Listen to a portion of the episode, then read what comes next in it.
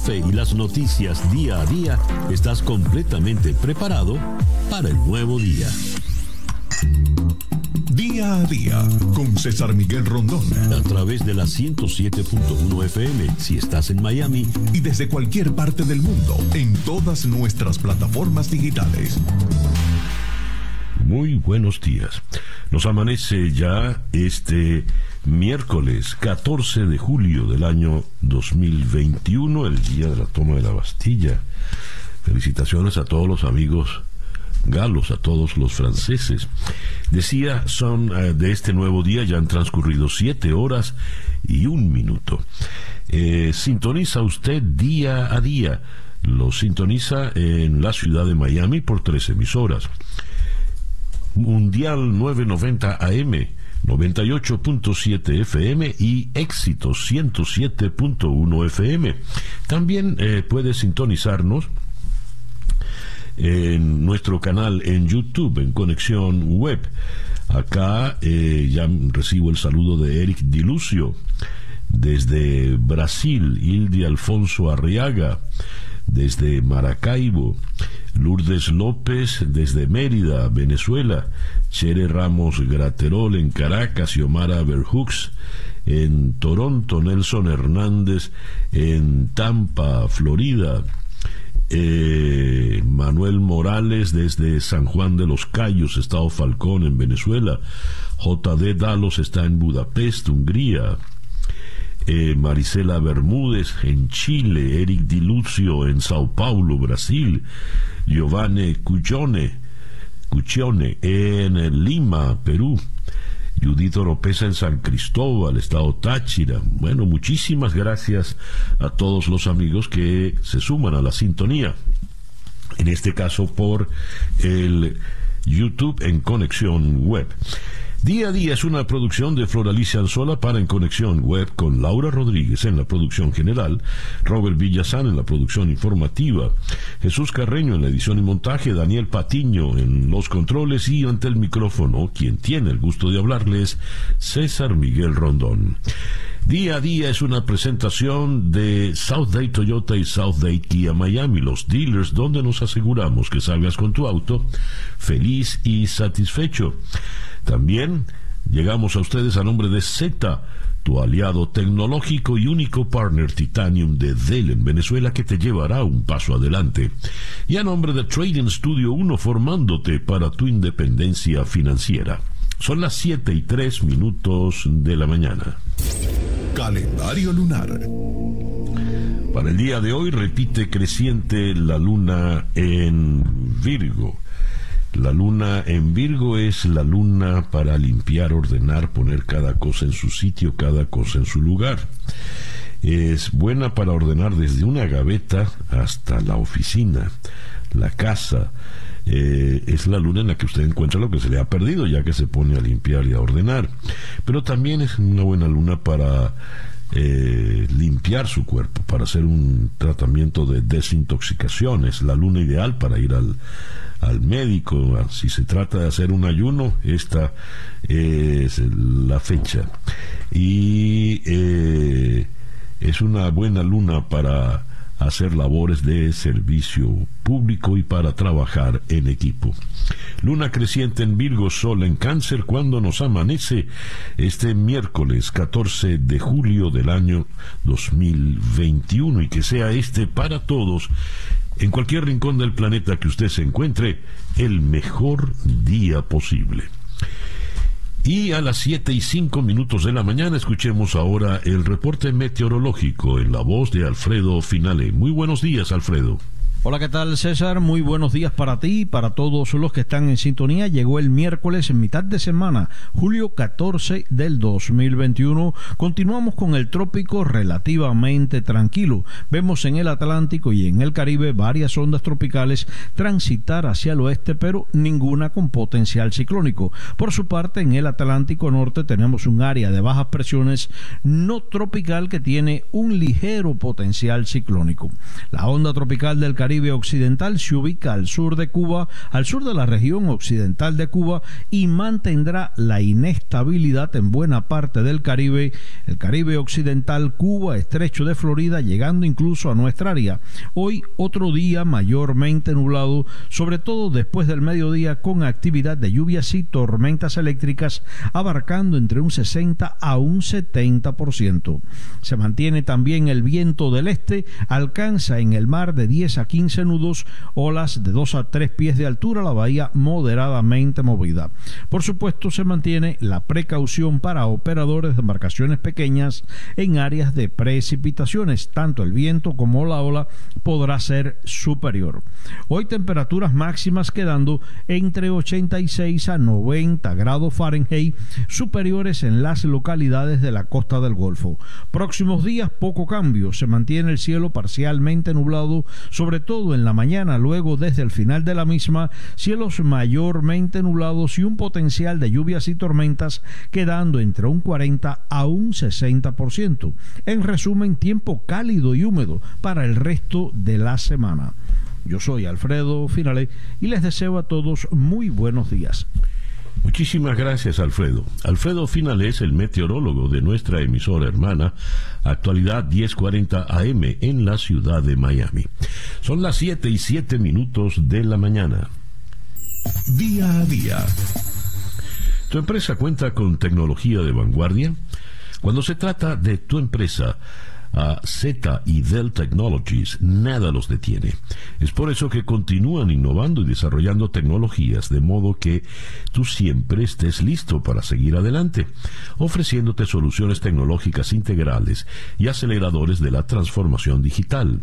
Z te ofrece soluciones integrales, posibilidades infinitas, innova desde cualquier lugar con soluciones de tecnologías de información, seguras y ágiles.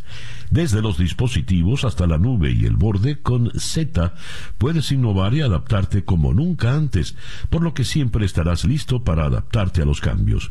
Z te ofrece acompañamiento en todo el ciclo de servicios de tecnologías de información, que abarca desde la consultoría hasta el suministro de tecnologías de punta, así como el soporte y el mantenimiento continuo. Z es el único partner Titanium de Dell en Venezuela que te llevará un paso adelante. Síguelos en Z Piso LA Z con doble T. La página web www.z.la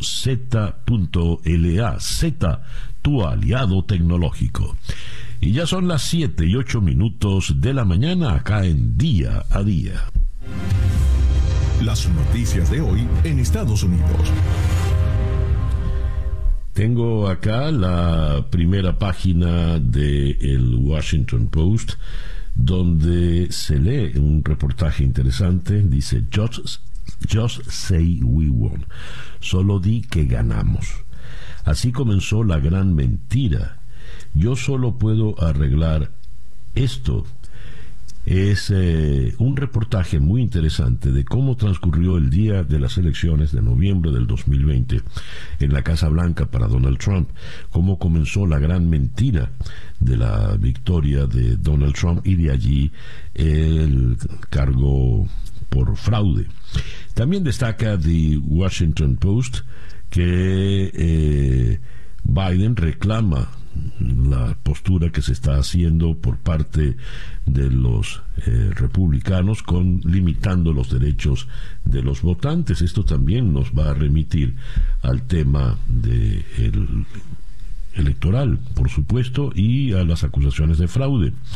Con relación a esto, en The New York Times, Biden eh, le eh, le increpa a los republicanos y le dice es que no tienen vergüenza al limitar los derechos de los votantes. Leo esta reseña. El presidente Joe Biden arremetió contra Donald Trump en relación a las acusaciones de fraude electoral en las últimas elecciones del país y las leyes aprobadas en estados republicanos en relación al derecho al voto. En Estados Unidos, si pierdes, aceptas los resultados. Eso dijo Biden, refiriéndose directamente a Donald Trump. Para Biden, eh, las acusaciones de fraude de Trump y republicanos sobre el resultado de las elecciones son lo que se conoce como the big lie, la gran mentira. Si pierdes, sigues la constitución y no llamas fraude a los hechos e intentas derribar el experimento estadounidense solo porque estás descontento. Eso no es ser un estratega político, eso es ser egoísta. Considera Biden que Estados Unidos se enfrenta a la prueba más significativa de su democracia desde la guerra civil ante la negativa de los republicanos de aceptar una ley de reforma electoral ya sea para detener la interferencia extranjera en nuestras elecciones o la difusión de información errónea desde adentro, tenemos que trabajar juntos. No se trata de demócratas y republicanos, se trata literalmente de quiénes somos como estadounidenses, así de básico. A finales de junio, los republicanos bloquearon el proyecto de reforma de la ley electoral, una de las propuestas prioritarias de los demócratas. El texto, que ya fue aprobado en marzo, en la Cámara de Representantes contempla una serie de reformas a la actual ley como la creación de comisiones independientes para evitar interferencias de los partidos, un aumento de los presupuestos para combatir la injerencia extranjera durante las campañas, un registro de los votantes o la obligación de los estados a ofrecer el voto por correo al menos 15 días antes del inicio de la votación anticipada. Esto nos da pues una idea de la gravedad eh, del tema con eh, las, eh, las limitaciones al voto. Por otra parte, el, el, presidente Biden presenta una iniciativa contra la violencia armada en Estados Unidos. El presidente y el fiscal general Merrick Garland se reunieron con funcionarios municipales y policiales clave sobre un problema estadounidense aparentemente insoluble, el número creciente de delitos con armas de fuego. Según varias tabulaciones, 2021 podría ser el año más mortífero para la violencia armada en dos décadas en Estados Unidos. Ya este año, más de 10.700 personas han muerto en tiroteos, según cifras del Archivo de Violencia con Armas. De ellos, algunos ocurridos accidentalmente, pero muchos en homicidios, robos y tiroteos masivos muy publicitados, como los ataques que ocurrieron en una tienda de combustibles, centros de masajes y un almacén de envío de paquetes. Biden ha calificado la violencia con armas de fuego como una epidemia y una vergüenza internacional, pero no ha podido eh, detenerla. Sabemos que hay algunas cosas que funcionan y el primero de los que funciona es detener el flujo de armas de fuego, dijo el presidente. Le pidió al Senado que apruebe dos medidas de control de armas ya aprobadas por la Cámara de Representantes. Una de las medidas cerraría una laguna de larga data en las leyes de armas al expandir las verificaciones de antecedentes a quienes compran armas por Internet, en ferias de armas y a través de algunas transacciones privadas. El otro daría a los funcionarios 10 días hábiles en lugar de los tres actuales para verificar los antecedentes de los compradores de armas. Pero mientras leo esto, me encuentro con que un juez en Richmond, Virginia, eh, declaró en el día de ayer inconstitucional una ley de más de medio siglo que prohibía la venta de pistolas a menores de 21 años, indicando que los mayores de 18 años tienen derecho a portar armas. Con esos criterios, pues también tenemos, eh, regresando a la primera página de The New York Times, la inflación crece y esto pasa a ser una preocupación importante para la Casa Blanca. Es la subida inflacionaria más alta en 13 años. Los precios al consumo aumentaron bruscamente en junio en 5,4% por encima del comportamiento del mismo periodo del año pasado. En el 2020, sin embargo, la economía estaba deprimida por el confinamiento de la pandemia y eso ya ha cambiado eh, leo dos celebrados economistas, eh, Janet Yellen y Larry Summers, están encontrados en el tema de si los gastos del gobierno junto a la tasa de interés de casi cero están creando el peligro de una inflación sin eh, control. Sin embargo, la señora Yellen cree que esto no se no se desprenderá, no se no se no se desbordará, así es, no perderá, no saldrá de, control. Tenemos que repuntan los casos de COVID. eh, se duplican en tres semanas. La curva de contagios en Estados Unidos está subiendo nuevamente después de meses de haber ido a la baja y el número de casos nuevos diarios se ha duplicado en las últimas tres semanas. El repunte se ha visto impulsado por la variante Delta, el rezago en la vacunación en algunos estados y los contactos que hubo durante los festejos del Día de la Independencia, el pasado 4 de julio. La cifra de contagiados confirmados aumentó el lunes a un promedio de 23.600 por día, comparado con el de 11.300 el 23 de junio, según los datos de la Johns Hopkins. Ciertamente no es una coincidencia que estamos que estemos viéndolo exactamente en el momento en que esperaríamos que ocurrieran casos después del fin de semana del 4 de julio, dijo el doctor Bill Powderly, de la Facultad de Medicina de la Universidad de Washington Campus en San Luis. Y cierro con la tragedia de Surfside. Suman 95 los muertos confirmados en la torre colapsada en Miami. La alcaldesa de Miami-Dade, Daniela Levine Cava, dijo que se ha reducido el número de personas consideradas desaparecidas mientras las autoridades se esfuerzan por identificar a todas las personas relacionadas con el edificio.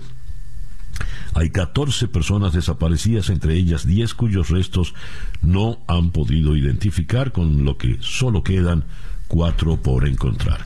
Son las 7 y 20 minutos de la mañana. Estas son las noticias de Venezuela. Tengo la primera página virtual del diario El Nacional de Caracas Rectores opositores del Consejo Nacional Electoral dicen es una pésima señal la detención de Freddy Guevara. Roberto Picón y Enrique Márquez advirtieron que este tipo de acciones no contribuyen a la democracia ni a la recuperación de la institucionalidad de Venezuela, menos aún en momentos en los que se intenta construir caminos de diálogo y entendimiento. Por el contrario, agudizan el clima de temor, persecución, violencia y descomposición social que vivimos, dijo Roberto Picón. Mientras que el vicepresidente del ente comicial, Enrique Márquez, recalcó que la democracia no solo se construye con elecciones, sino con el respeto constante de los derechos ciudadanos.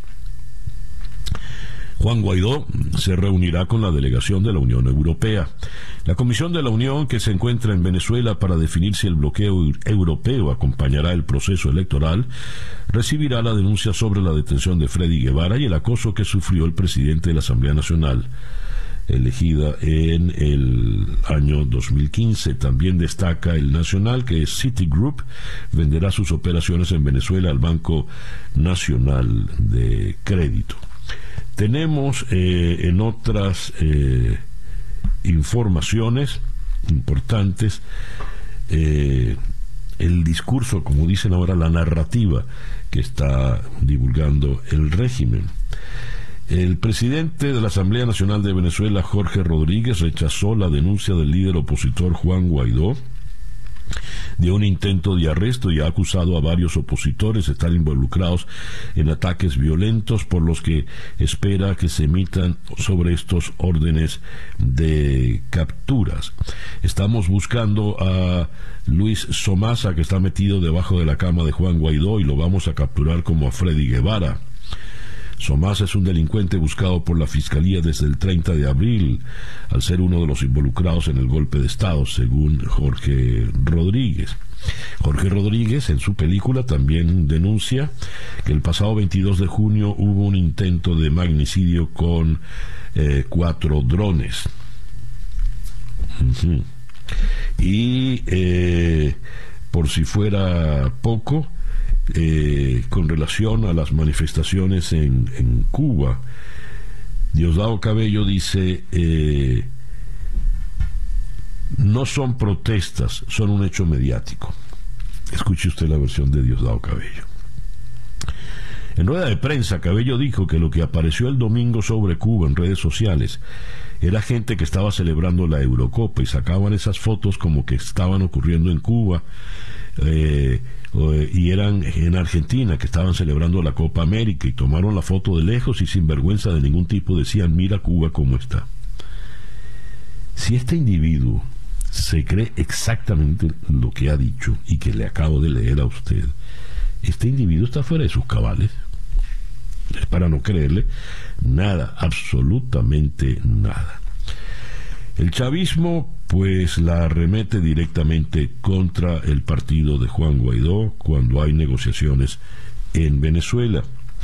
Eh, Emilio Graterón, Gilbert Caro, Hasler Iglesias, Luis Somoza y Freddy Guevara, más Leopoldo López que no está en el país, están acusados, mientras el Departamento de Estado de Estados Unidos exige la liberación inmediata de Freddy Guevara. El portavoz del Departamento de Estado, Ned Price, se dirigió a las autoridades venezolanas para pedir la excarcelación del exdiputado venezolano, quien recibió un indulto por Maduro en agosto del 2020.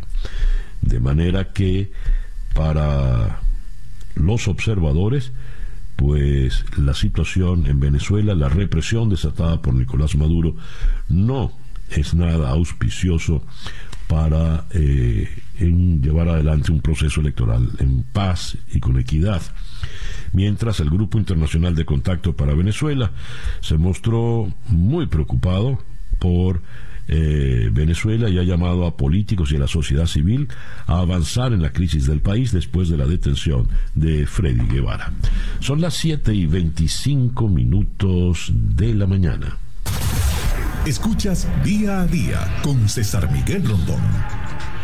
Nuestra ronda de entrevistas para el día de hoy, eh, miércoles 14 de julio, la vamos a comenzar en Caracas con el periodista Pedro Pablo Peñalosa. Con él analizaremos eh, la situación que se está viviendo con la represión contra los políticos opositores de voluntad popular por parte del régimen. Después iremos a Washington para conversar con Matt Brown, reportero en la Casa Blanca de USA Today, a propósito de lo dicho por el presidente Biden.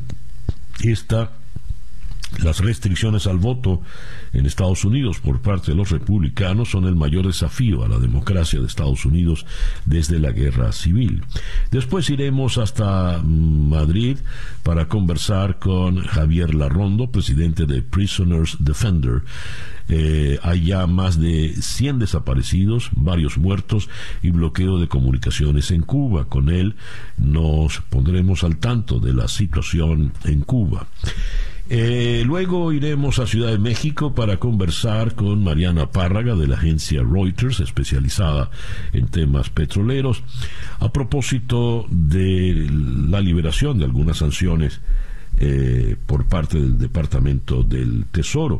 Por ejemplo, el Tesoro autoriza las exportaciones de gas licuado de petróleo a Venezuela. La licencia, sin embargo, no permite ningún pago en petróleo o en productos derivados. Y vamos a cerrar en la ciudad de Los Ángeles con la periodista y meteoróloga Estefanía Iglesias, la nueva ola de calor azota varios estados y alimenta incendios forestales. En California casi 3.000 bomberos batallan el incendio más grande del año. En algunas zonas las altas temperaturas rompieron récords. El calor excesivo sumado a una gravísima sequía está alimentando una serie de incendios que están fuera de control. Esto será con Estefanía Iglesias en la ciudad de Los Ángeles. Esta pues nuestra agenda para las entrevistas del día de hoy, miércoles 14 de julio, Día Nacional de Francia, toma de la Bastilla, en día a día. Son las 7 y 27 minutos de la mañana, Capicúa. Día a día, con César Miguel Rondón. Si buscas comprar o hacer un list de tu automóvil favorito, puedes hacerlo en tu propio idioma y con los asesores mejor calificados en South Day Kia Miami, South Day Toyota. Además, puedes comprar tu carro a través de la internet y sin salir de casa en www.southdaykia.com o www.southdaytoyota.com. Contáctalos por el 786-6738130 y si eres nuevo en Miami y te acogiste al TPS South Date Group te ofrece financiamientos especiales. Ellos son inmigrantes como tú, por eso te entienden. Hablan tu idioma, se ponen en tus zapatos. Te invitamos a que los visites para que puedas tener ese automóvil que tanta falta te hace en una ciudad con distancias tan grandes como lo es Miami, Miami, Doral, Kendall, en fin. Visítalos en las redes sociales arroba Southdate Kia, arroba Southdate Toyota en Instagram, Facebook y Twitter. Southdate Toyota y Southdate Kia Miami, los dealers donde nos aseguramos que salgas con tu auto feliz y satisfecho. El reloj indica que son las 7 y 29 minutos de la mañana, una pequeña pausa y ya regresamos con el editorial en día a día. Para estar completamente informado antes de salir y que usted debe conocer. Día a día. Con César Miguel Rondón.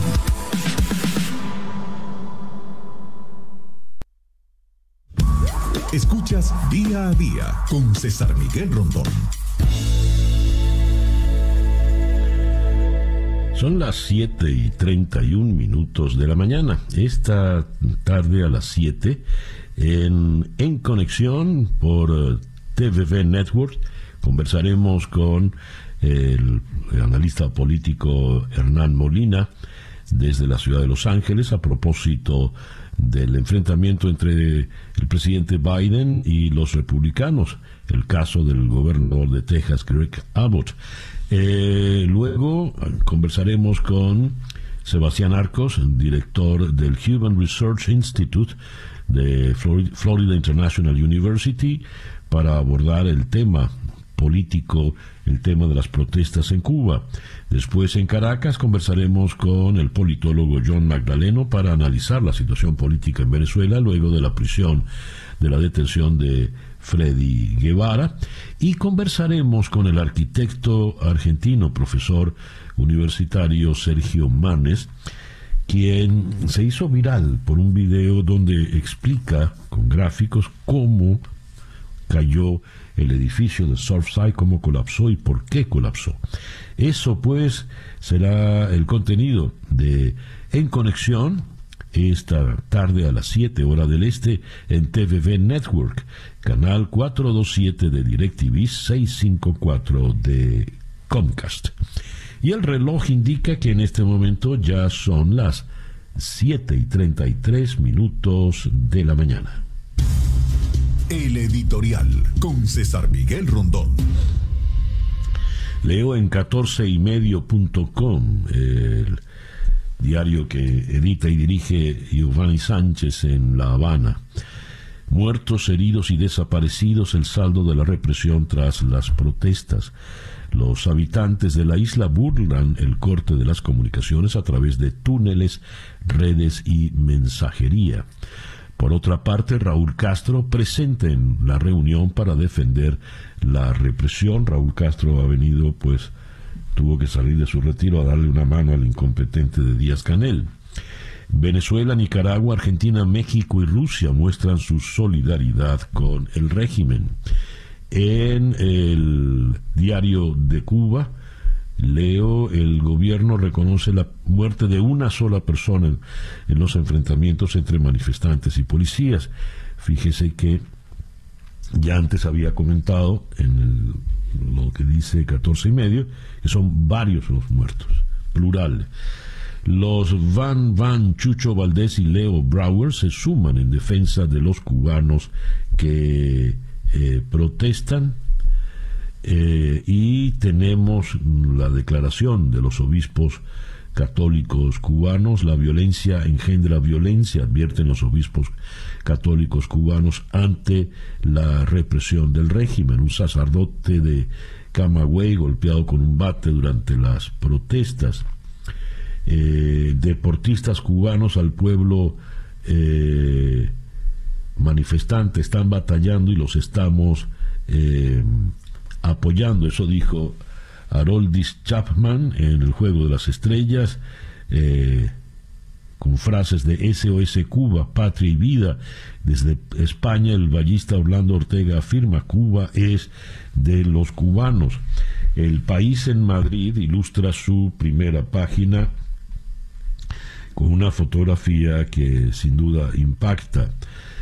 Vemos los torsos y las piernas de la contramanifestación que lanza el régimen, donde van armados de gruesos palos, casi bordones, para caerle a palo a los cubanos que quieren recuperar, que siguen en la calle, y el titular del país dice, el régimen cubano trata de recuperar eh, la calle.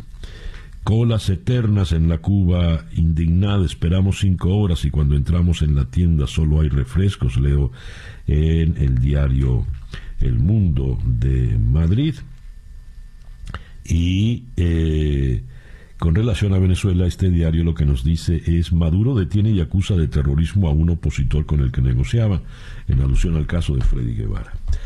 Pues bien, Cuba se como dice alguien, pasamos tanta hambre que nos comimos el miedo. Y allí están los cubanos dando un ejemplo importante.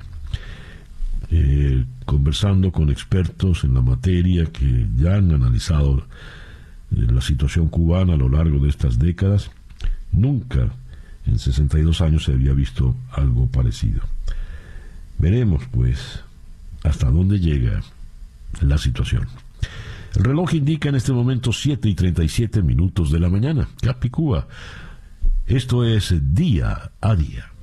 El reloj indica en este momento las 7 y 41 minutos de la mañana acá en día a día. No tenemos hoy el coronavirus update en la voz de Juan Camilo Gómez. Me asomo entonces a la página de la Johns Hopkins, actualizada a las 5 y 21 minutos de la mañana, es decir, hace dos horas y unos 20 minutos aproximadamente.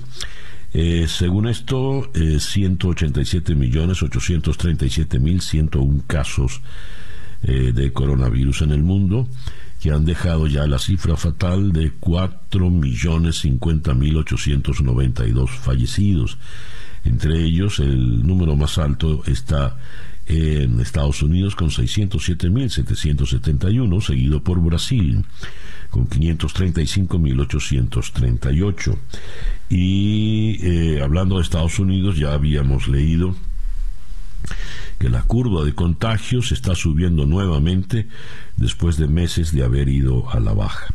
Y lo que es importante es que donde suben los casos de COVID es donde no ha habido vacunación los estados donde tenemos las tasas de vacunación más bajas, Missouri, Arkansas, Nevada, Luisiana y Utah.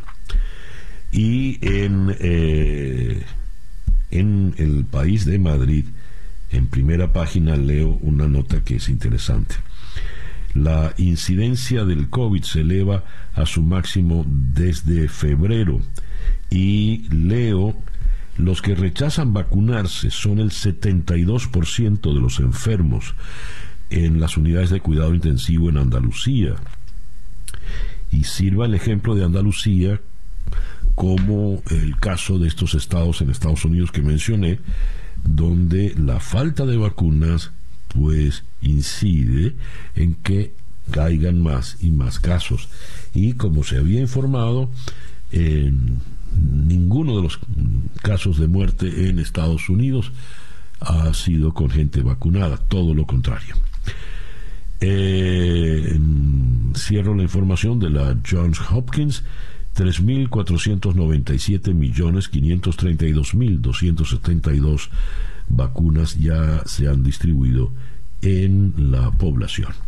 El reloj indica en este momento las 7 y 43 minutos de la mañana. Noticias de Latinoamérica. Human Rights Watch reporta que hay más de 150 arrestados en La Habana. Los activistas denuncian que las detenciones eh, de opositores, activistas y periodistas han seguido en los días posteriores a las manifestaciones del día eh, domingo, mientras el gobierno cubano no ha dado cifras oficiales. El senador demócrata por New Jersey, Bob Menéndez, de origen cubano, quien preside el Comité de Exteriores del Senado, dejó claro que no habrá una intervención militar en Cuba. Eh, Menéndez es uno de los senadores más influyentes en política exterior y mantiene una línea directa con el presidente Biden, con el que conversó en las últimas horas acerca de las masivas protestas antigubernamentales del domingo en la isla. Mientras un numeroso grupo de manifestantes bloqueó el paso en un tramo de una importante vía rápida en el sur de Florida en señal de solidaridad con los miles de cubanos que protagonizaron protestas el fin de semana en la isla. Los manifestantes se congregaron en una transitada intersección de Miami para mostrar su apoyo a los cubanos que salieron el domingo a las calles de varias poblaciones de la isla para expresar su malestar contra el régimen. Yendo de Cuba a Haití, tengo que dos de los jefes policiales responsables de la seguridad presidencial de Haití no comparecieron ante el Tribunal de Primera Instancia de Puerto Príncipe para declarar por su supuesta vinculación con el asesinato del mandatario Benel Mois. El fiscal Bert Ford Claude, que lleva el caso del magnicidio, confirmó que ni el inspector eh, Paul Eddy responsable del equipo de seguridad, ni el comisario Jean Laguel, coordinador general de seguridad presidencial, se apersonaron en las dependencias del Palacio de Justicia. Y el secretario eh, de Estado de Estados Unidos, Anthony Blinken, eh, abordó con el secretario general de la OEA, Luis Almagro, la situación en Haití. Eh, y expresaron el compromiso de expresó Blinken el compromiso de Washington de allanar el camino hacia unas elecciones legislativas y presidenciales este año. El secretario subrayó el compromiso de Estados Unidos de trabajar con la OEA y nuestros socios internacionales para ayudar a las instituciones haitianas a restablecer la seguridad y allanar el camino para unas elecciones legislativas y presidenciales libres y justas en el 2021. Lima. El Jurado Nacional de Elecciones, el órgano supremo electoral del Perú, espera tener durante la próxima semana el acto de proclamación presidencial de los comicios que disputaron el pasado 6 de junio Keiko Fujimori y Pedro Castillo. El portavoz del jurado, Luis Alberto Sánchez, estimó que el documento podría estar hacia el 19 de julio en la medida en que concluyan las proclamaciones de los jurados electorales especiales en sus jurisdicciones y esos resultados no sean apelados. Siguiendo en Lima, la presidenta del Poder Judicial, Elvia Barrios, y el fiscal general encargado, Pablo Sánchez, desistieron de acudir al Congreso ante una situación de urgencia, con lo cual sigue la tensión entre ambos poderes respecto a la paralizada elección de magistrados del Tribunal Constitucional.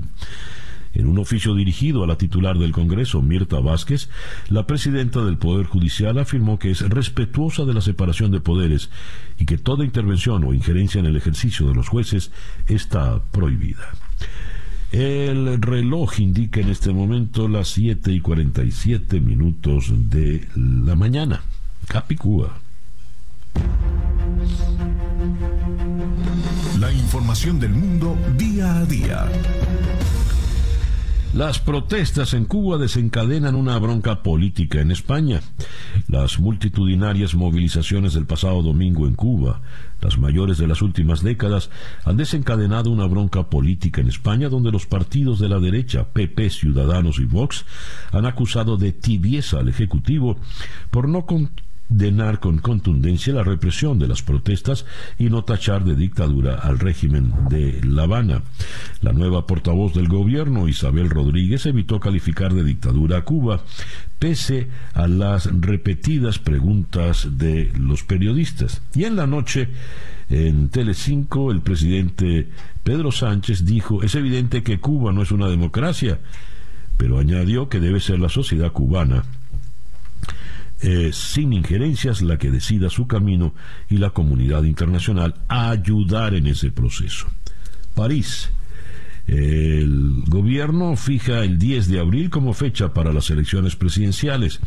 El portavoz del gobierno francés, Gabriel Attal, ha anunciado las fechas para las próximas elecciones presidenciales, cuya primera ronda se celebrará el 10 de abril del 2022. Irán y Estados Unidos continúan negociando un posible canje de prisioneros, afirmó el portavoz del gobierno eh, iraní dos meses después de que Washington negara versiones de que había logrado un acuerdo en el tema.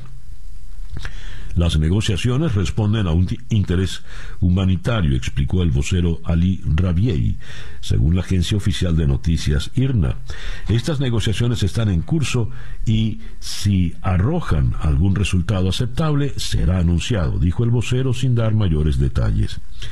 Al menos 902 personas han perdido la vida en Birmania a raíz de la brutal represión ejercida por las fuerzas de seguridad tras el golpe de Estado militar del primero de febrero, que después de casi cinco meses y medio no han logrado controlar el país. La Asociación para la Asistencia de Presos Políticos en Birmania documentó tres nuevos fallecidos, asesinados en días previos por disparos de soldados o mientras permanecían arrestados por las autoridades. Un nuevo incendio con 92 muertos en un hospital de Irak evidencia negligencia.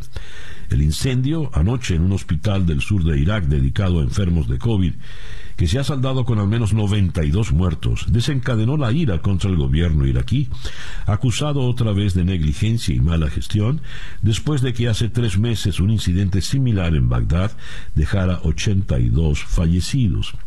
Un cortocircuito provocó que una bombona de oxígeno estallara en el hospital Al-Hussein de la ciudad de Nasiriyah, en el sur del país, donde posteriormente se produjo un incendio que acabó con la vida de 92 pacientes, según el último recuento de víctimas ofrecido por la agencia de noticias estatal iraquí INA. Cerramos en Sudáfrica. La oleada de, disturbios y saqueos masivos que sufre Sudáfrica desde la semana pasada, con niveles de vandalismo inéditos en la historia democrática de la nación austral, acumula ya 72 muertos y 1.234 detenidos, mientras la policía y el ejército unen fuerzas para estabilizar las zonas afectadas. Los graves incidentes se concentran en dos regiones, la oriental provincia de KwaZulu Natal y el corazón político y económico de la nación más desarrollada de África, la provincia de Gauteng, donde se encuentran Johannesburgo y Pretoria. El reloj indica en este momento las 7 y 51 minutos de la mañana. Día a día. Comenzamos nuestra ronda de entrevistas en la ciudad de Caracas, donde en la línea telefónica está el periodista Pedro Pablo Peñalosa. Pedro Pablo, gracias por atendernos en la mañana de hoy. Buen día, ¿qué tal? ¿Cómo está? Gracias a usted por la llamada. A ti por atenderla, Pedro Pablo. A ver, ¿cuál es la situación que se está viviendo en Venezuela, puntualmente en Caracas, en estas últimas horas? Eh, he podido entender por mensajes en las redes sociales, ya que no hay medios masivos, que en el gremio periodístico hay también nerviosismo porque hay persecución, amén de lo que ha ocurrido con los eh, dirigentes de Voluntad Popular. ¿Qué nos dices? Bueno, sí, yo creo que todo esto, digamos, podría ponerse el, el, inicio eh, de, de, la última etapa de esta arremetida con eh, los incidentes de, en la cota 905, aquí en el oeste de Caracas, ¿no? donde, bueno, eh, fuerzas de, del orden público enfrentaron allí a bandas criminales que tienen tomado, controlado esa zona, pero, eh, digamos, un, un, tema que sería de sucesos, por decirlo así, de nuevo, una zona tomada por bandas criminales que entonces son enfrentadas ya, bueno, no, no, no es primera vez, ¿no? Ya hace muchos años han intentado tomar el control o retomar el control las fuerzas de seguridad. Bueno, todo esto ah, se ha ido ah, o ha servido como un elemento para la persecución política. Hemos visto los ataques contra, en este caso, bueno, Freddy Guevara, que ha sido detenido, y también al entorno de Juan Guaidó, al propio Juan Guaidó, también contra medios de comunicación. Teníamos también hasta hace una semana eh, el hecho también de, de Fundarredes, hay que recordarlo también, Fundarredes se había convertido no solamente en una ONG que defiende derechos humanos, sino que se había convertido en la principal fuente del, del tema de Apure, de los enfrentamientos allí entre, en este caso, militares venezolanos y grupos irregulares colombianos. Eh, la, principal referencia, precisamente usted señalaba ese bloqueo que existe, esa opacidad, esa censura y autocensura. Bueno, Fundarredes se había convertido entonces en la única voz que informaba lo que estaba ocurriendo allí, incluso eh, que luego, lejos de, desmentirlo, tenían que las autoridades salir a confirmar, por ejemplo, el caso del secuestro de militares venezolanos, la presencia de grupos irregulares, etcétera, ¿no? Eh, entonces, bueno, ha sido como una arremetida que se ha dado en las últimas semanas contra ONG, contra periodistas y ahora también contra dirigentes políticos de la oposición, usando, repito, hechos que en principio uno vería y bueno, están relacionados con temas de, seguridad, con temas de, de, presencia de grupos irregulares, de bandas criminales en distintas zonas del país. Pero Pablo, todo esto ocurre con la misión de la Unión Europea en Venezuela, que va para evaluar el terreno para unas eh, elecciones en el mes de noviembre. Eh, elecciones que el régimen incluso ha calificado de mega elecciones. Eh, ¿No es esto una, una, manera de caerle a patadas a la mesa y decir la verdad es que no nos interesan elecciones ni nada de eso? ¿Por qué ocurre esto en este momento tan puntual? Sí, eh, porque además también además de, la presencia de, este grupo de, de, esta misión de la Unión Europea también se venía hablando de ya la inminente, al menos así lo planteaba la oposición, instalación de una mesa de negociación nuevamente contando con la mediación de, Noruega.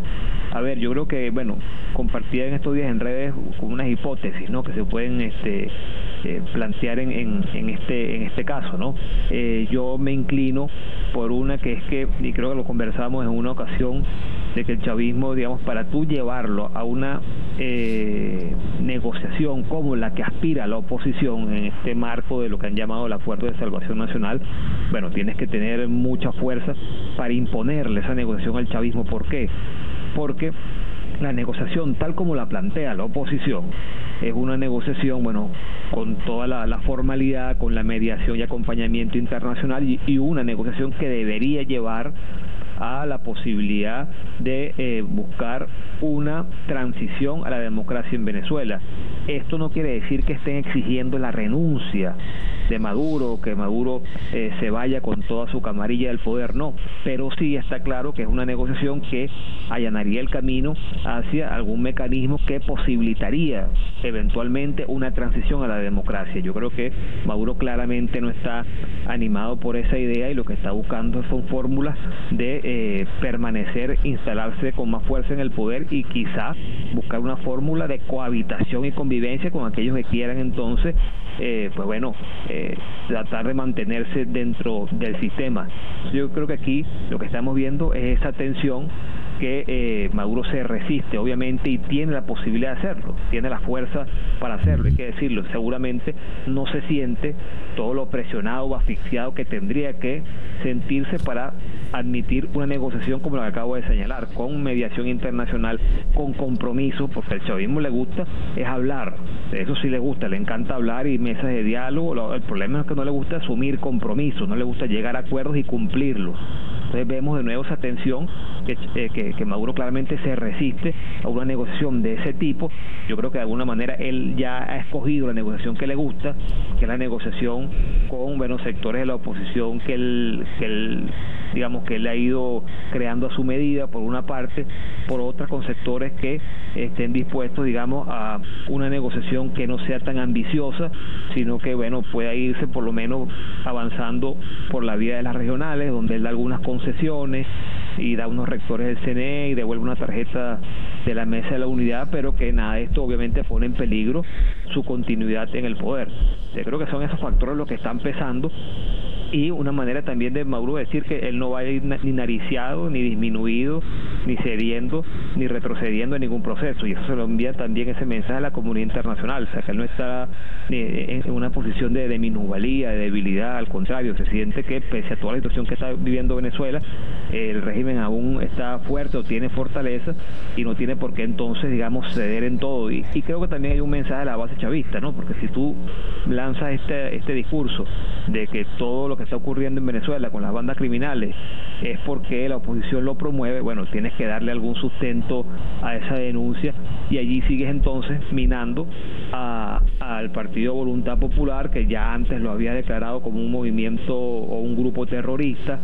Eso también genera tensiones dentro de la oposición porque eso acorrala un poco a los moderados de la oposición, porque estás golpeando a un partido que es identificado como radical. Yo creo que son varios los elementos que están sobre la mesa, pero que muestran, repito, bueno, que el chavismo, que Maduro no está dispuesto a una negociación que ponga en peligro su continuidad en el poder, ni mucho menos, no está dispuesto a asumir grandes compromisos y que considera que aún tiene la fuerza para jugar todas estas fichas que estamos señalando. Pero Pablo, por lo que dices entonces, eh, como dice el refrán, se acabó lo que se daba, ¿no? No, no eh, ha dado la patada a la mesa con todo esto y, es muy difícil que proceda. Además, leo en el titular del Nacional que dice Roberto Picón, el rector del CNE, es una pésima señal la detención de Freddy Guevara. Sí. Bueno, veremos a dónde nos lleva todo esto, Pedro Pablo. Te agradezco mucho tu, tu intervención, tu, tu respuesta en la mañana de hoy. No, muchas gracias. Un gran abrazo. Que esté muy bien. Gracias, igual. Pedro Pablo Peñalosa desde la ciudad de Caracas. Ocho en punto de la mañana, una pequeña pausa y ya regresamos. El reloj indica ocho y siete minutos de la mañana. Vamos ahora a la ciudad de Washington, donde en la línea telefónica está Matt Brown, reportero en la Casa Blanca de USA Today. Mr. Brown, good morning. Thank you very much for being with us today. Thank you. It's a pleasure.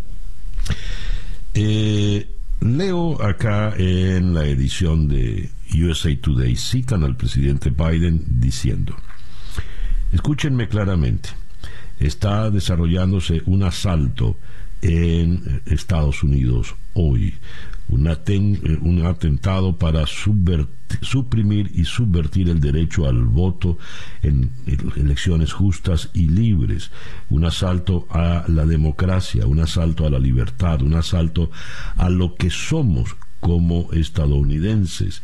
Eso lo dijo ayer el presidente eh, Biden. Eh, I'm reading from the USA Today edition, the words of uh, the President Biden yesterday in yep. Philadelphia. And as you well know, when he says this is the, an assault on our democracy, an assault on liberty, on an assault on who we are as Americans. It sounds very uh, hard to to hear a president of the United States speaking in these terms. How could you, uh, where we, we could go after words like this from the president? Le pregunto al señor Brown, al leerle las palabras, no es común oír frases tan fuertes de un presidente de Estados Unidos. ¿A dónde nos pueden conducir? Mr. Brown, please.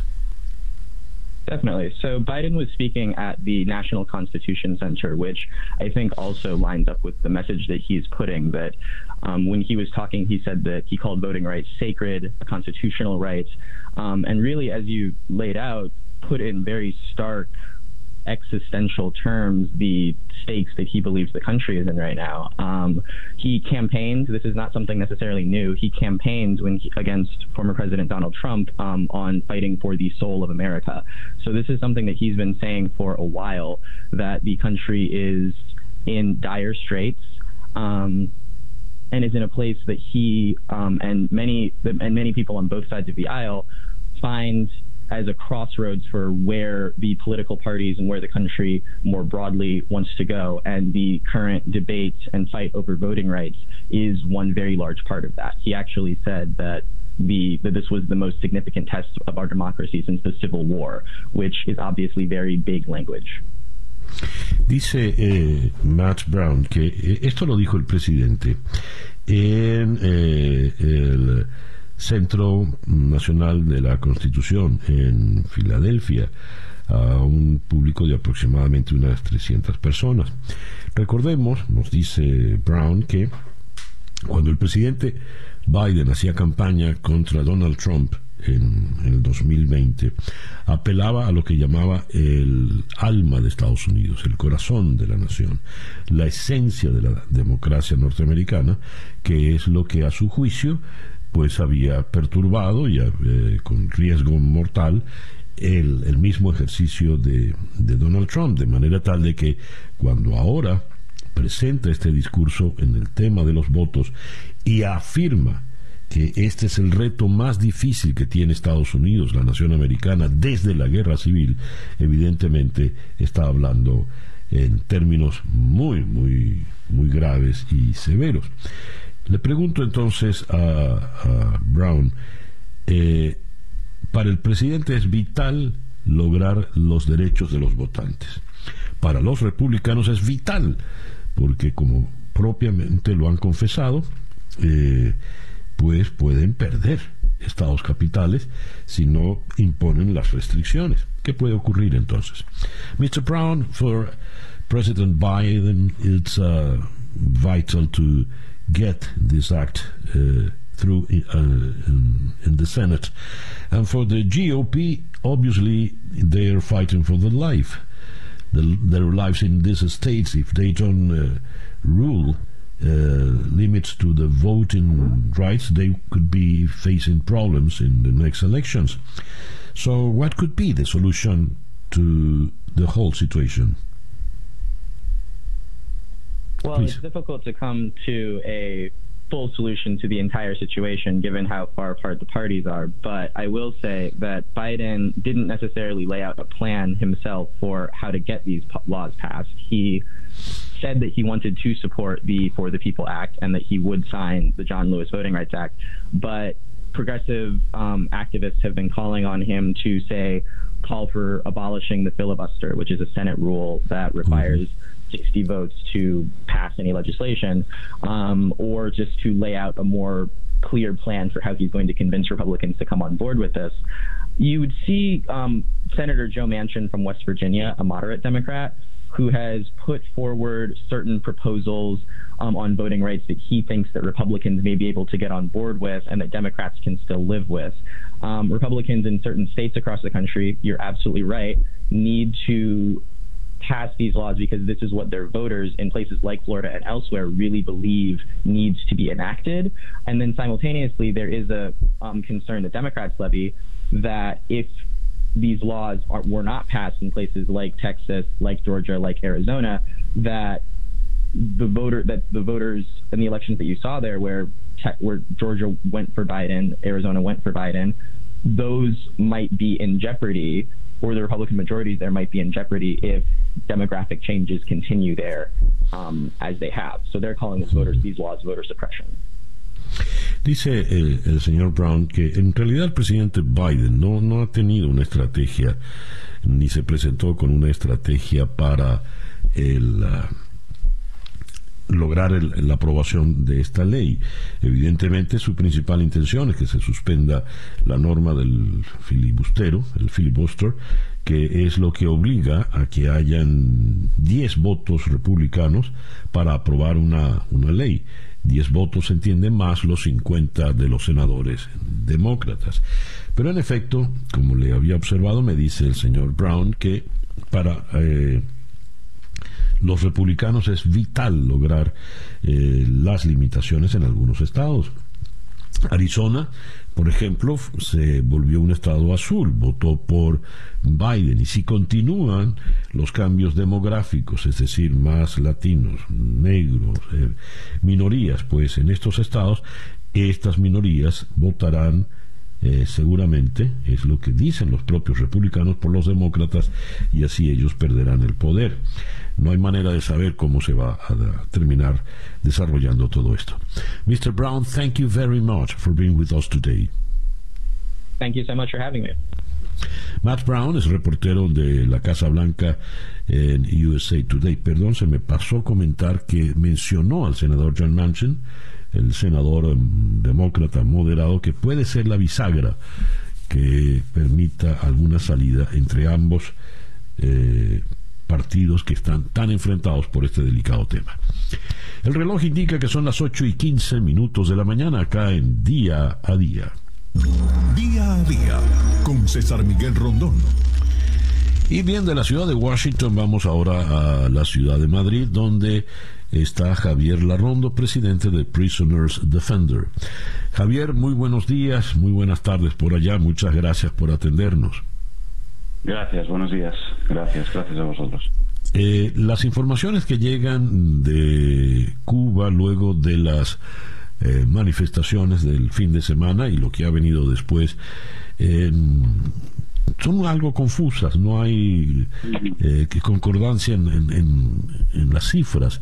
Por ejemplo, mientras el gobierno cubano reconoce que hay un muerto, entre los manifestantes, el portal 14 y medio de Giovanni Sánchez nos dice muertos, heridos y desaparecidos.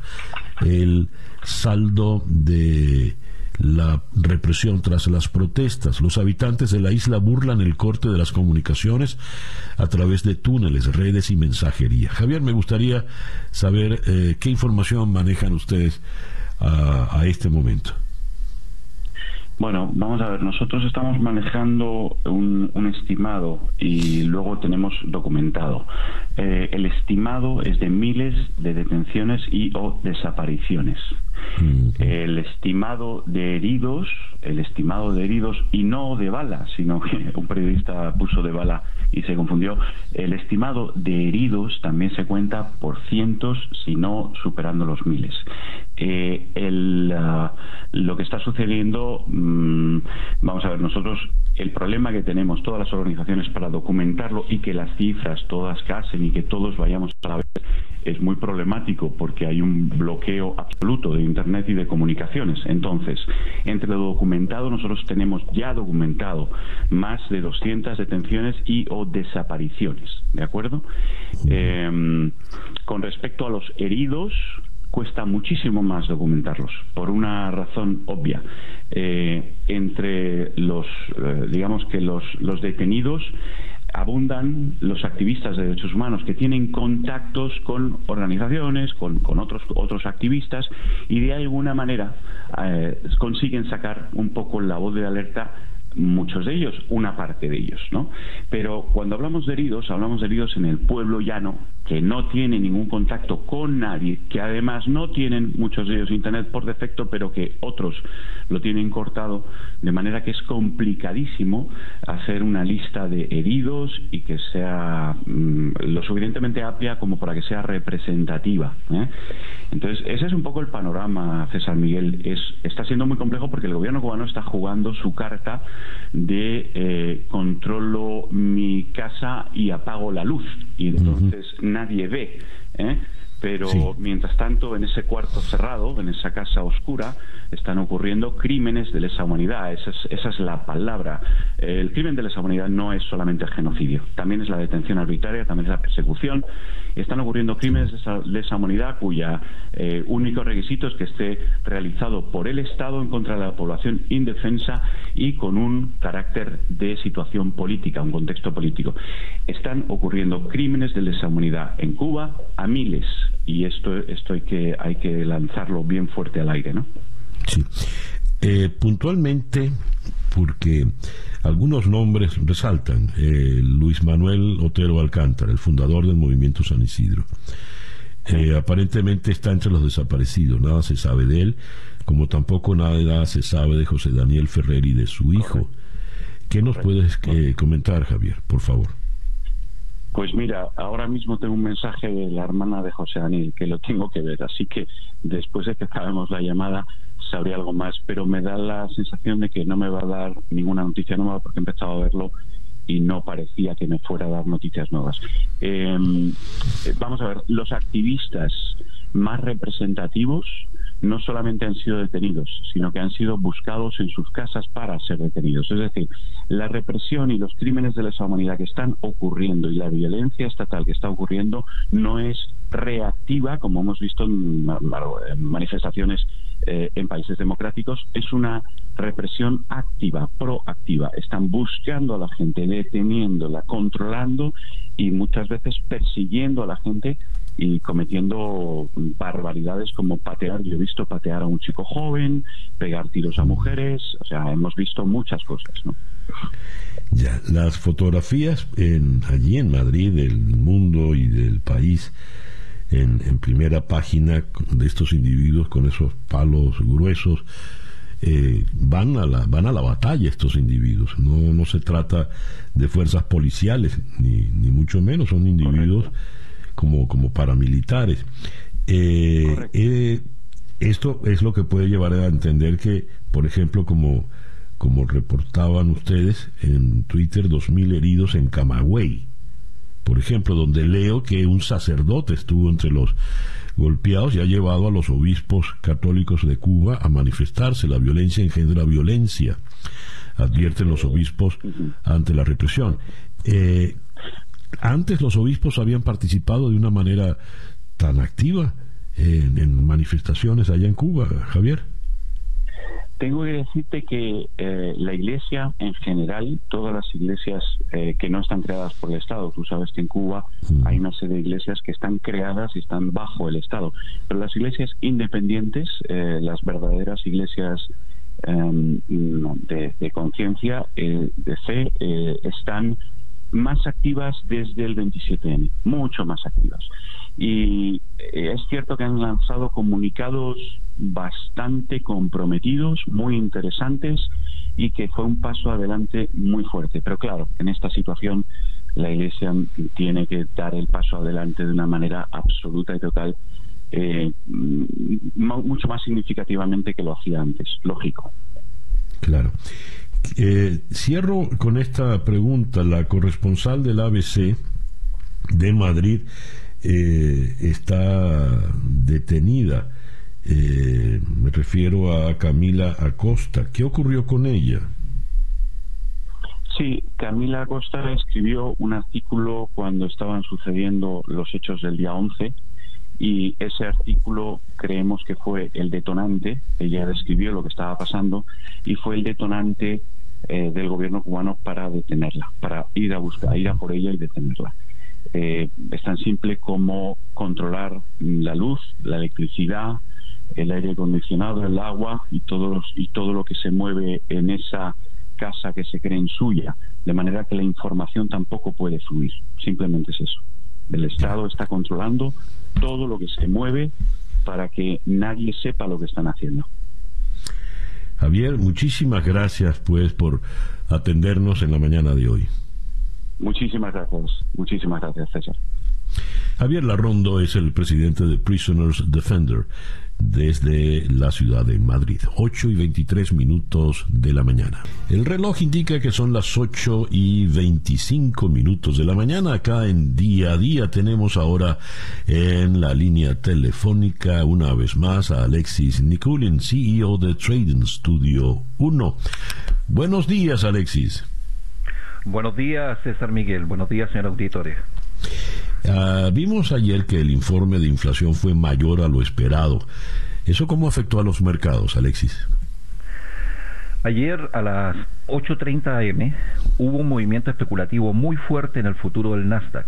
Cayó en un minuto cerca de 70 puntos, que es algo muy fuerte, de un total de 116 que continuó cayendo.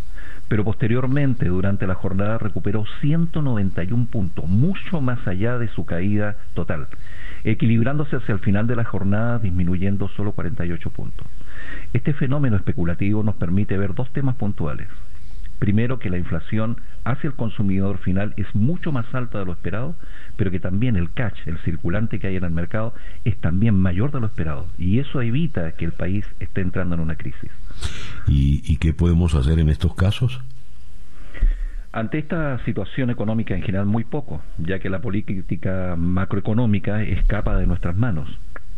pero que lo que respecta a la microeconomía podemos hacer mucho, especialmente en prepararnos para situaciones futuras y no estar a la deriva de mercado. ¿Y cómo hacemos, Alexis? ¿Cómo podemos prepararnos para estos acontecimientos? En Trading Studio 1 hemos preparado varios eventos gratuitos para que conozcan desde adentro cómo se puede educar para estos temas. Primero, para este sábado a las 17 a las 9 de la mañana, tenemos una clase introductoria para el mercado de futuros gratuita, absolutamente gratuita. Solo inscribiéndose y cómo hacerlo a través de nuestra página web www.tradingstudio1 con número 1 al final.com. Así verán in situ cómo es una clase y despejarán dudas de cómo iniciarse en este mundo que los llevará a la independencia financiera. Segundo, bajo lo mismo, el, para el sábado 24 tendremos otra clase introductoria para el mercado de opciones, también gratuita. Esto es para el día siguiente, sábado el 24, a la cual desde ya pueden inscribirse a través de nuestra página web www.tradingstudio1.com y también pueden inscribirse llamando al 1833 533 3303. Repito, 1833 533 3303. Es decir, Alexis, ¿van a dar clases gratuitas para que participen nuestros auditores? Así es, César Miguel. Una de las situaciones que más nos molestaba cuando éramos estudiantes es que nunca sabíamos cómo serían las clases verdaderas, hasta que ya habíamos pagado y estábamos en ellas. Y lo peor de todo es que lo que nos prometían rara vez se cumplía.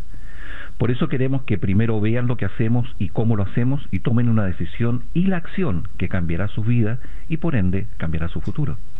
¿Y tienen más eventos de esta naturaleza o similares? Sí, César Miguel. Para la próxima semana estaremos informando en este mismo espacio sobre eventos de formación personal para el trading, pero que también sirven para la vida diaria. Esto realizado por coaching de probada experiencia y de resultados. ¿Qué recomiendan ustedes? Que den el primer paso, que tomen una acción ya, que no posterguen la decisión de educarse porque cuando sea masivo ya todo el mundo va a estar en ello y habrán perdido la oportunidad de estar en la vanguardia. Además, capacitarse para una nueva actividad como esta no es un gasto, es una inversión sobre sí mismo.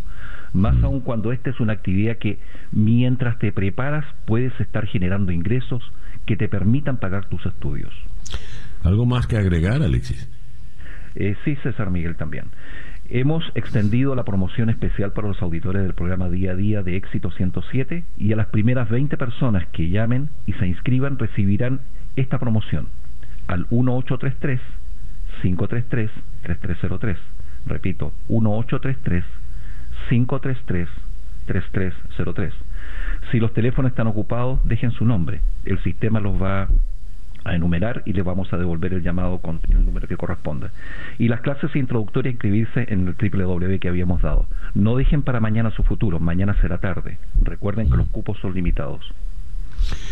Bueno, Alexis, muchísimas gracias por atendernos en el día de hoy. Como siempre, es muy interesante conversar contigo. Igualmente, César. Eh, gracias por la invitación, que tengan una linda semana y que Dios los bendiga. Amén. Alexis Nikulin es el CEO de Trading Studio 1. 8 y 30 minutos de la mañana. Una pequeña pausa y ya regresamos en día a día. Para estar completamente informado, antes de salir y que usted debe conocer. Día a día. Con César Miguel Rondón.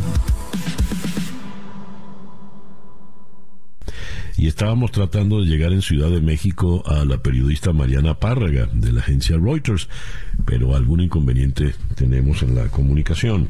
En todo caso, con Mariana queríamos tocar eh, la situación planteada por el Tesoro de Estados Unidos. Eh, aliviando de alguna forma las sanciones impuestas a Venezuela. En La Voz de América se lee el Tesoro autoriza las exportaciones de gas licuado de petróleo a Venezuela. La licencia no permite ningún pago en petróleo o productos derivados. El Departamento del Tesoro autorizó antier lunes hasta el 8 de julio del 2022 algunas exportaciones y reexportaciones a Venezuela de gas licuado de petróleo o GLP que habían sido prohibidas por decreto durante el gobierno de Donald Trump. La Oficina de Control de Activos Extranjeros, la OFAC, del Departamento del Tesoro, emitió una licencia que permite los envíos del gas en transacciones que involucran al gobierno de Venezuela, a la estatal Petróleos de Venezuela o a cualquier entidad en la que PDVSA posea una participación del 50% o más. Ahora bien, eh, em, Mariana Párraga escribe al respecto un hilo en el tweet. Con todo respeto, quienes hablan de flexibilización o levantamiento, entre comillas, de sanciones sin garantías debido a la licencia al gas licuado, no solo, mm, no solo han vivido sin tener que cocinar con leña, sino que además no han consultado la página de la OFAC. La OFAC, desde que Trump estaba en el poder, nunca impuso sanciones taxativas al suministro de combustible a Venezuela. Por el contrario, estableció el marco para un suministro humanitario que no se ha dado por falta de licencias autorizaciones. Esta es la primera de esas licencias. Aún queda un camino por recorrer para que esa licencia se materialice en importaciones autorizadas especialmente porque el documento deja claro que la posibilidad de intercambio swap por petróleo venezolano no está permitida. El gas licuado, usado como gas para cocinar en Venezuela, es el combustible que presenta mayor escasez en el país en proporción a la demanda y el que ha escaseado durante más largo tiempo desde antes de que se impusieran las sanciones en el 2019. Ignorar esa realidad para concentrarse únicamente en el cabildeo por los combustibles de motor es ignorar a la mayoría del país que no se puede dar el lujo de recibir gas por tuberías como si lo hacen los caraqueños. Este el hilo muy interesante de eh, Mariana Párraga al respecto porque la situación sin duda es bastante confusa. Tenemos a Mariana, Laura. Bien, sigamos entonces adelante con ahora algo de blues cuando el reloj indica 8 y 40 minutos de la mañana. El reloj indica que son las 8 y 45 minutos de la mañana. Tengo ya los nominados a los premios Emmy 2021. El domingo 19 de septiembre se entregarán los premios Emmy 2021 que concede la Academia de la Televisión de Estados Unidos. El eh, cómico y actor Cedric the Entertainer será el encargado de conducir la ceremonia, que volverá a ser presencial y que coronará a las mejores series e intérpretes de la temporada. Eh, las favoritas son The Crown, con 24 candidaturas, igual que The Mandalorian. Bruja Escarlata y Visión tiene 23. El cuento de la criada, The Handmaid's Tale, 21, eh, Ted Lasso 20, Gambito de Gama 18 y Mayor of Easttown tiene 16. En las, las cadenas y plataformas, HBO se sitúa al frente con 130 candidaturas seguida muy de cerca por Netflix con 129, la diferencia es una candidatura nada más. Disney Plus suma 71 candidaturas, seguida por NBC 46, Apple TV Plus 34 y CBS 26. Series dramáticas nominadas: The Boys, The Bridgerton, eh, The Crown, The Handmaid's Tale, eh, territorio Lovecraft de Mandalorian Pose y This Is Us. En comedia Blackish, Cobra Kai, Emily in Paris, The Flight Attendant, Hacks, El Método Kominsky, Pen 15, Ted Lasso. Miniserie o película para televisión, eh, Podría Destruirte, Mayor of Town, Gambito de Gama, The Underground Railroad y Bruja Escarlata y Visión. Eh, protagonista actor Reggie Jen Page The Bridgerton, Josh O'Connor The Crown, Jonathan Majors Territorio Lovecraft, Matthew Rice Perry Mason, Billy Porter Pose Sterling K. Brown, This Is Us. La actriz Olivia Colman por The Crown, Emma Corrin por The Crown, Elizabeth Moss por The Handmaid's Tale, eh, Uso Aduba in Treatment, Journey Smollett, Territorio Lovecraft y NJ Rodríguez Pose. Bueno, eh, también está Gillian Anderson como actriz de reparto de drama por The Crown, su representación de Margaret Thatcher. Elena Bonham Carter también por The Crown. Emerald Fennell por The Crown. Tobias Menzies eh, como actor por eh, The Crown. The Crown tiene cualquier cantidad de, de nominaciones, ¿no? Muy bien. Michael Douglas tiene una nominación por el método eh, Kominsky. Bien, el 19 pues será el 19 de septiembre, falta todavía bastante, será la premiación. El reloj indica en este momento que ya son las 8 con 48 minutos de la mañana. Día a día con César Miguel Rondón. Bien, eh, esta noche a las 7 hora del este tendremos en, en conexión por eh, TVV Network a Hernán Molina desde la ciudad de Los Ángeles. Con este destacado analista político abordaremos la situación planteada eh, entre el presidente Biden y el Partido Republicano, puntualmente el gobernador de Texas, Greg Abbott, a propósito de las limitaciones al voto que tramitan varios estados republicanos. De eh, la ciudad de Los Ángeles vendremos a la ciudad de Miami para conversar con Sebastián Arcos, director asociado del Cuban Research Institute de Florida International University, para abordar el tema cubano, la situación en Cuba, las protestas, lo que puede ocurrir. De Miami iremos a Caracas para conversar con el politólogo John Magdaleno y con él abordar el tema de la situación política en Venezuela luego de la detención de Freddy Guevara, las nuevas órdenes de detención contra dirigentes del uh, Partido Voluntad Popular y eh, el intento de arresto a Juan Guaidó. Esto con la presencia de la Comisión de la Misión de la Unión Europea en Venezuela. Y eh, vamos a cerrar en la ciudad de Buenos Aires con el arquitecto Sergio Manes.